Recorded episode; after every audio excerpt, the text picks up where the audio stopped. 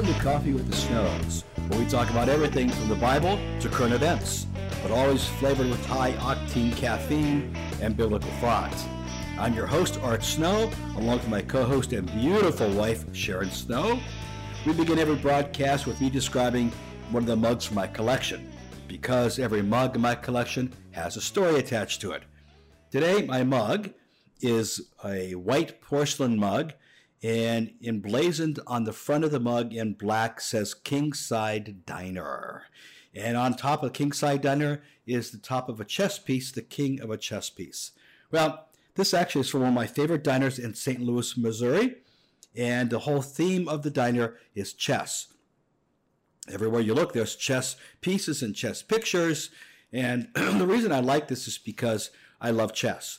I've not played in a while, but chess is one of those great games where you should, to be a good chess player, you have to think six moves ahead. And sometimes life is just like that. You have to think six moves ahead to be ahead of your opponent. So today, I'm drinking good black coffee from a Kingside Diner mug. Sharon, how are you? I'm good. How are you? You're looking good. I'm telling you. Why, thank you. But this is a pretty difficult talk, topic for us to talk about. Um, over the years, we've dealt with some pain in this issue. And the good news is we've walked through all the pain and come out with a happy story. So infertility, that's the topic of this episode. Sharon, would you like to start us out? Sure. Infertility is not an uncommon topic. Uh, there are lots and lots of people who struggle with that. And I, I think that it seems to me anyway that there are more and more people struggling with infertility of some kind.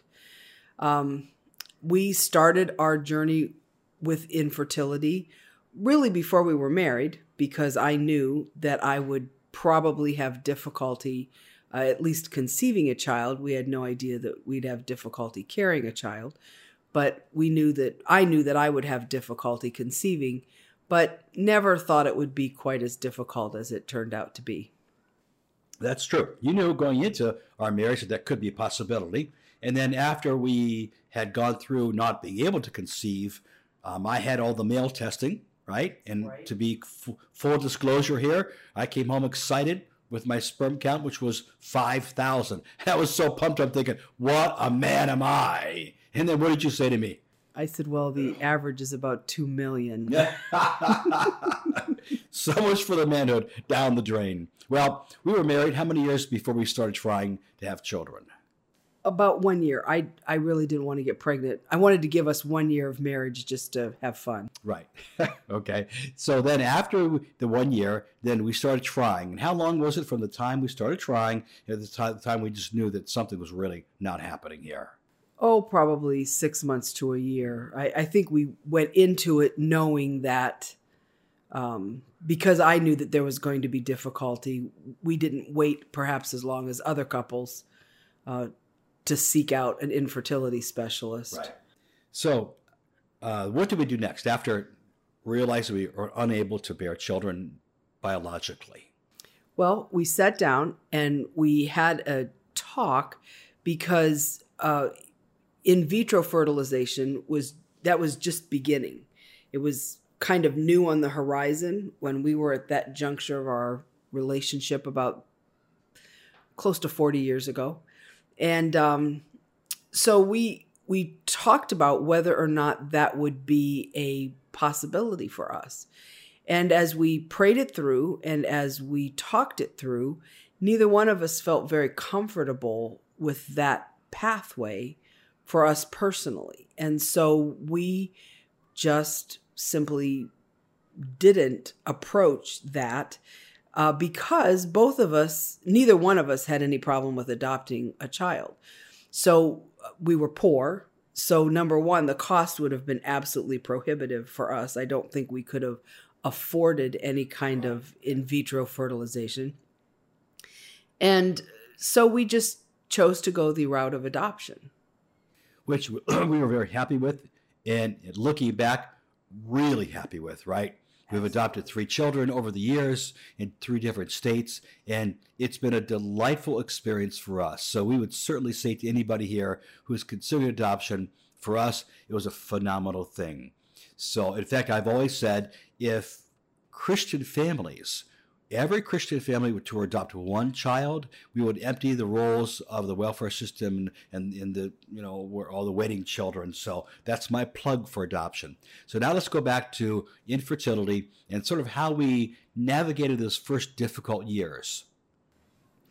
Well, because of my particular infertility issues, I would sometimes, on more than one occasion, have a false positive pregnancy test.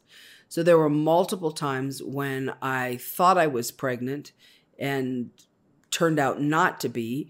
And that was coupled with the fact that my my periods were very irregular. So to not have a period for three or four months followed by a positive pregnancy test, well, you just think you're going to have a baby. And then you only find out that, no, your body just simply doesn't function the way it's meant to function. And so there was some pretty, pretty distressful times at thinking you're pregnant, find out, finding out you're not, and then feeling a sense of loss, but not being able to grieve. Because if you have a miscarriage, at least you can grieve, or you can uh, have hope in a child that you'll see someday. But when it's just a false positive pregnancy test and then you start your period, you could be sad all you want, but there's nothing to grieve for other than hope or, or an idea, you know. So men and women approach this subject oftentimes very differently. So from a woman's perspective, and I'll let you speak to this, but many women feel like they're not really a woman if they can't bear a child. Some men feel like they're not really a man unless they can have a child with their, with their spouse. So you and I handled this a little bit different from one another. Tell me how you felt like before we were able to conceive or adopt children, like when Mother's Day would come around or somebody in the church would get pregnant. Mother's Day didn't really bother me. That that wasn't an issue for me. The issue for me was, um, and honestly, just in total transparency, it was a pretty self-righteous, you know, issue on my part. When I would see unmarried people just simply want to have a baby, just desire to have a baby and go out and get and get pregnant, I I took great issue with that, and that that was very, very difficult for me.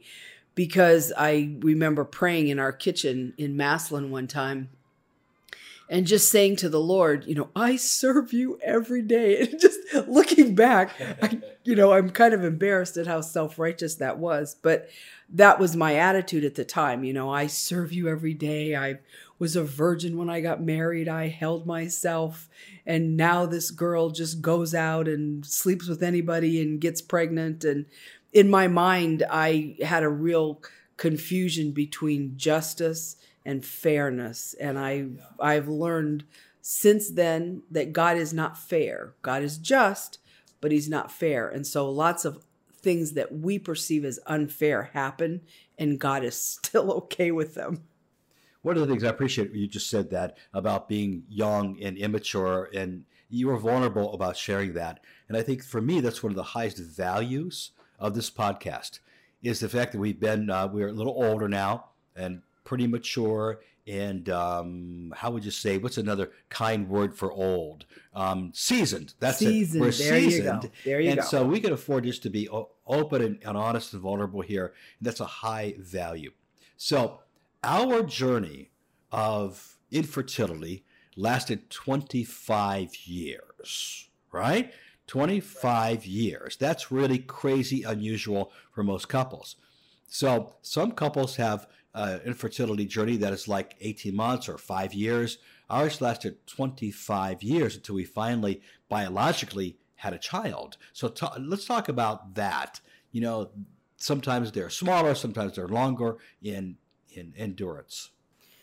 Well, that that is correct. And and there's infertility for the initial pregnancy. Then there's something that they're now labeling as secondary infertility when you have difficulty getting pregnant the second time. Uh, for us, our quote unquote infertility probably ended maybe fourteen, fifteen years into our marriage when I got pregnant and then subsequently lost a, a child. So I was no longer, quote unquote, infertile because I had conceived a child. Um, and then, oh, I don't know, maybe seven years after that, conceived again, lost uh, a set of twins. And so then there became not only the infertility issue, the conception issue, but there then became the issue of carrying a child to term, which is not really considered infertility, but it's a strain on a marriage and on on people in general. You know, it's there's a a, a sadness that comes when That's right. That's right. you do conceive and then you don't carry to term. And so we struggled with that a little bit. And then, of course, uh, we we got pregnant totally with no help whatsoever. And and absolutely just simply by um, a miraculous act of the Lord.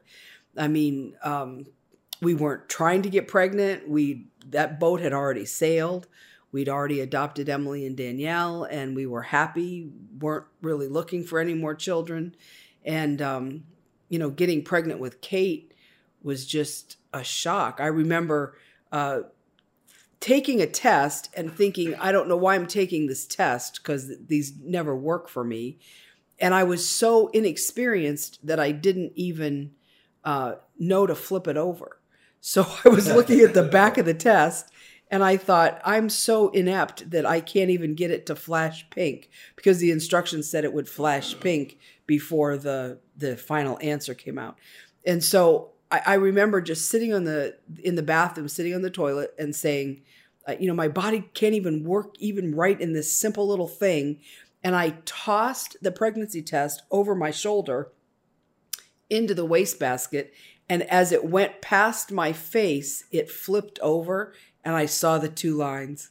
Okay. Well, in the time remaining in our podcast, I like to do two things. Number one, I'd like to talk about advice that we might give to couples that are struggling with infertility. And then I think I'd like to close the broadcast today by telling the story of the clerk at the Plaza Hotel. Oh, that would be a good story to end with. So let's begin with advice we could give to couples that are struggling with infertility.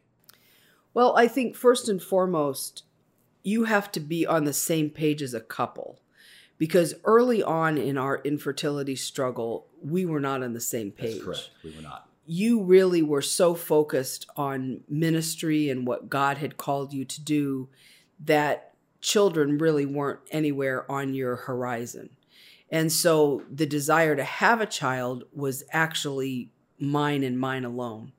And so we had some conflict, uh, even as we entered into adopting Uh, our first child, because you didn't, you were, you were willing to adopt her to appease me. So I would stop complaining about not being a mom. And then you thought I'd probably leave you alone and you could go on and do ministry because I would have something to occupy my time. And I'm, I'm grateful. And I'm really, really thankful that, um, that once you saw Emily's face, that your whole attitude changed. Yeah, that's right. And it was no longer about, you know, yeah, I'll give you whatever you want. Don't ask me for anything else. It was no longer about that. It was about, wow, we have this great gift right. from the Lord. And so I think first and foremost, uh, a couple has to be on the same page because if one couple desires it, one person in the couple desires it more than the other person, then there can be a disconnect. And the person who is sad doesn't feel comforted. And the person who doesn't care feels irritated that the subject keeps coming up. Okay, that's good. Uh, at some point, I can remember taking our temperature all the time, you taking your temperature, and then the doctor's telling us the right time to make love to conceive. And I can recall that almost being mechanical. You know, it's, it was nothing, it kind of lost the spontaneity of making love to your spouse. It then became, okay, hurry up quick, let's do it, do it now because we have a fifteen-minute window to make this happen. So kind of talk to us about that. Well, it is, it is, it does become mechanical. It, it does become uh, not an outflow of loving one another. It becomes an end to a means or a means to an end. And you know, uh, I mean, sex is sex, so it's always good, but th- that's no way to run a, a relationship. And that puts a strain on a couple, especially if it the end result isn't conception, because now the person who wants the child feels doubly sad, and the person who either doesn't want the child or who maybe doesn't have the infertility issue that the other one has, they can start to feel used. And like, you know, you don't love me except when the temperature says it's right, or when the day on the calendar says it's right. And that can put a really, a really bad strain on a marriage. There are a lot more options today for couples than there were when we were struggling. Um, so, you know, we have a lot of more medical opportunities to help couples along. But and more I, insurances are paying for them. Exactly. Very important, because more insurances are paying for them. But I, I can only think that um, looking back on our our time together, a our walk with God certainly helped us walk through those difficult seasons. So spiritually being on the same page is equally as important as being on the same page with agreement on what test you're running and things like that. So, okay, well, let's kind of close this podcast today by you telling this great story about going to the Plaza Hotel and uh, on our twenty-fifth wedding anniversary with a baby in arms.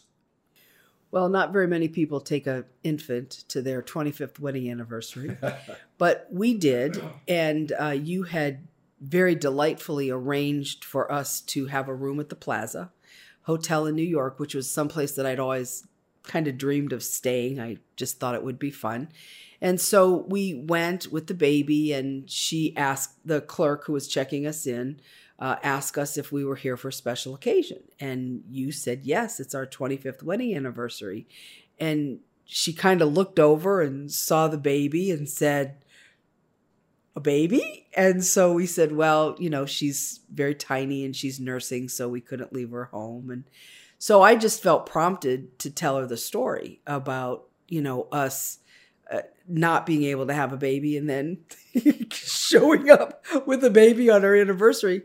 And um, she began to cry, and she shared that she was in her forties, early forties, not nearly as old as I was, but she was in her early forties, and she had thought that it was too late for her to even hope to have a child again. And um, so I asked if I could pray for her. And so we We prayed for her, and then she snatched the key away from you and said, this room is not good enough for you. And so she gave you another key, and we began talking to her again, and we ended up praying for her again, I believe. And she snatched that second key away from you, and we ended up uh, getting to stay in one of the rooms that they filmed Home Alone in, Home Alone two in, for the same price that we would have paid for a room that we could have afforded on like a Groupon or something. So it was an amazing opportunity to use our story of struggle to actually pray for. And I I don't know what happened to that lady, but I I hope that God blessed her and she became pregnant, and her child is a living testimony of an answer to one, a prayer that we prayed for her. That tells me that there's no struggle that's wasted. It's true. Right. Every struggle you have in life, God uses as an opportunity for somebody else as well. So I believe that our infertility really helped others as well. And I, in my mind's eye, I see this clerk um, having a child that's probably fourteen, fifteen years old right now, and she's a happy mom, going to meetings at the P T A. Yeah, so. Baseball, soccer, all exactly that stuff. Exactly right. Well, it appears the coffee cup is empty, Sharon. So that's my cue to close this broadcast for today. Until we meet again, keep your coffee strong and your walk with God stronger.